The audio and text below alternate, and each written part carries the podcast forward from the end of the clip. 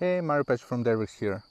We had a recent topic discussing PHP as a programming language and how reliable it is for building a you know decent web application platform.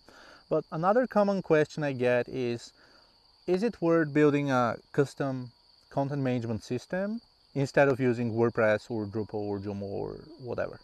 And it it's a very common question and it's interesting because I can relate to this and I can remember about 15 years ago when I was still kind of learning programming and I was still dabbing into existing kind of forums and uh, web application frameworks and the inception of content management systems at first. Like most of those weren't really mature, and especially when you have spent a year or two in software development, you usually transition to that kind of phase where you believe you know everything and you can solve all the problems and it doesn't make sense using uh, you know off the shelf software and everything that matters is just building everything yourself from scratch. It's an extremely common phase. Uh, i see it over and over and over again over the years. It still reminds me of that time. And that often often happens with creating uh, you know custom content management system from scratch too. However the difference is that 15 years ago wordpress was uh, well, it didn't really exist. It was like in its first initial phases as B2 cafelog.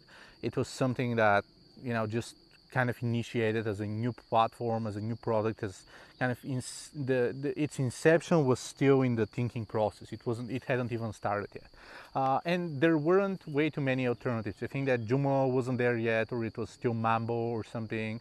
Uh, Drupal as well. PHP was still version uh, four and you know everything nothing was as mature as it is right now. And right now we do have a lot more. We do have uh, laravel and symfony and zend as very powerful and robust php frameworks which means that you know the, the language has evolved a lot and has allowed for a lot more complexity and functionality and so on to go into the ongoing development of those projects. So a lot has evolved since and that's really worth uh, noting as um, major detail and that also includes other factors.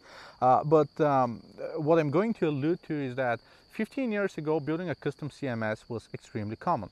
Why? Because lots of companies, especially small web development and web design shops, uh, didn't have a powerful and a popular framework or CMS to use, right? So again, WordPress wasn't what it is now, Drupal and Joomla weren't what it is now, and so forth. So most companies couldn't really rely on those technologies. There weren't plenty of again plugins or modules or whatever to start with or use. Uh, the platforms weren't exactly proven to work with high-scale platforms and so on. So they had to solve different types of custom business problems, especially on a uh, local level. Sometimes you have local payment providers or uh, you know shipping methods or whatever so those had to be taken care of and other types of custom requirements for different niches, different industries had to be solved as well. So small agencies and um, again studios, shops had to kind of work on that themselves in-house, build their own proprietary CMS more or less, and start using it in practice. And uh, another kind of important aspect is that developers used to study uh, development, as in software engineering, as in the craft of uh, building software. And nowadays it's a little bit more different. There's a lot more tech, everything is moving way too fast and so forth. So people are specializing. You know, uh, people do specialize in different programming languages, frameworks, technologies, uh, integrated development environments, and whatnot. Like tons of different things. Just because there's a lot of it, and people have to kind of specialize in order to become better at what they do. So all things considered, it made sense creating a custom CMS from scratch. But at the same time, it was also a blocker for uh, for customers, and customers really had to had to pick the right agency that was able to solve their problem. And customers weren't really aware of whether the problem is solvable or not because almost everything was kind of an invention on its own, right? Everything was something that a company has to build from scratch, no matter what. There were no existing alternatives. There was nothing you can compare with. You've probably seen sites doing that, but it was completely unclear as to uh, how much is the effort, how long would it take, and so on and so on. And since those companies were using proprietary solutions, frameworks, CMS, and yada yada, uh, you couldn't really figure out how long would it take, uh, are there any complications? How would it play with the rest of the environment? And and things like that. Now uh, in, in in all honesty you don't really know that unless you you know unless you have kind of a uh, WordPress consultant. You can't really say that for WordPress either right? But the difference is that first off WordPress is popular enough so that uh, you can hire a consultant in-house, you know, technical consultant understanding WordPress. Second, you can hire people who are actually proficient in WordPress and make sure they can work together. And third, the platform is open source and popular and so on. So existing solutions are available. Do uh, documentation is open source and available and so on. So everything is dramatically easier. And that's one of the reasons why agencies approach us for WordPress work, right? Because this wasn't really the case probably six or seven or eight years later. Like companies then wanted uh, web projects, and now we get pitched all the time for uh, kind of building a complex web application on top of WordPress. Like the other day we just received another proposal for migration from Drupal to WordPress. And uh, kind of a couple weeks later we had a proprietary CMS that the marketing team really wanted to switch to WordPress. So like the platform now is popular users know it uh, they know that developers specialize in that and it makes a lot more sense actually switching to WordPress again as a platform, as a web application framework, as a solution that you can trust on. And the difference is one, one of the tricky things, one of the caveats with uh, kind of building that from scratch is we've we've noticed a lot of examples again over the years, uh, a decade ago and even earlier, uh, lots of instances of agencies really executing a vendor lock-in on a customer, right? So, for example, we uh, I know a few companies, you know, small uh, tricky agencies, they really undercharged for the initial build of a website. So let's say if a website, like a simple website, used to cost say $4,000 or $5,000, they used to, to charge about $2,000 uh, or 2,500, right?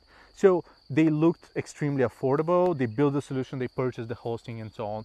And then what they used to do is for every single custom requirement, they multiplied it cost uh, its cost for maintenance about five, five times, right?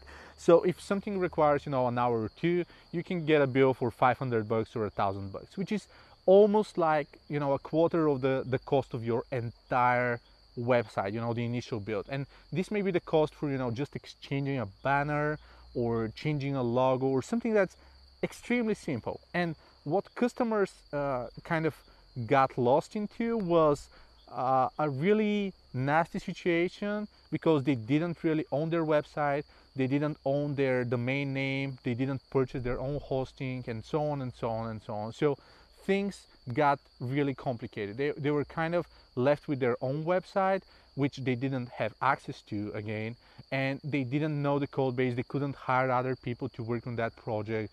They couldn't really get anyone who can help. So their only option really was um, either trying to sue the company in order to get access to that or kind of starting a completely new website also on a completely different domain name.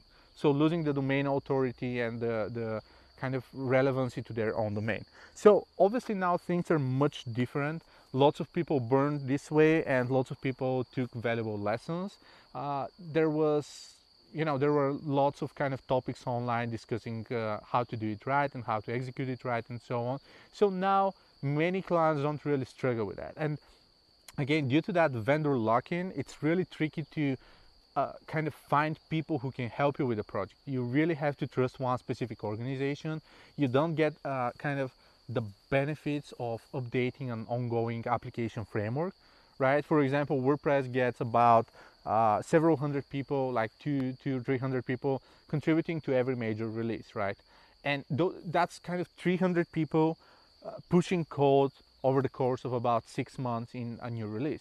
Now, imagine a small agency of five people that updates their framework every two or four months, but only through, you know, two or three developers on staff. You just don't have the economies of scale. You don't have the talent at scale. You don't have, you know, the open source use of that product. You don't have the validation, the QA cycles, and so forth. That this software is stable. You like you don't have that. It's really an experimental thing. Now, sure, it's probably uh, you know a bit more custom tailored to you or not because you can't assess the skills of that technical team. So again, it's it's extremely tricky. So Uh, long story short, my advice is if you're about to kind of pick a very new CMS or work with a kind of custom small agency trying to use their own unknown CMS, my advice is don't do that. Uh, it doesn't make sense. It used to make sense, you know, 12 to 15 years ago when no solution was that kind of popular and widely available and well tested and so forth uh, that you can use instead.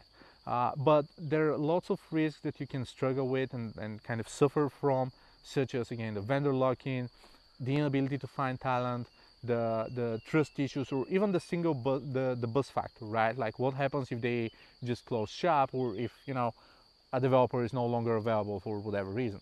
So you know the, the safest option of course is either work with a very reputable company with a long history you know at least you know a decade or 15 years or whatever.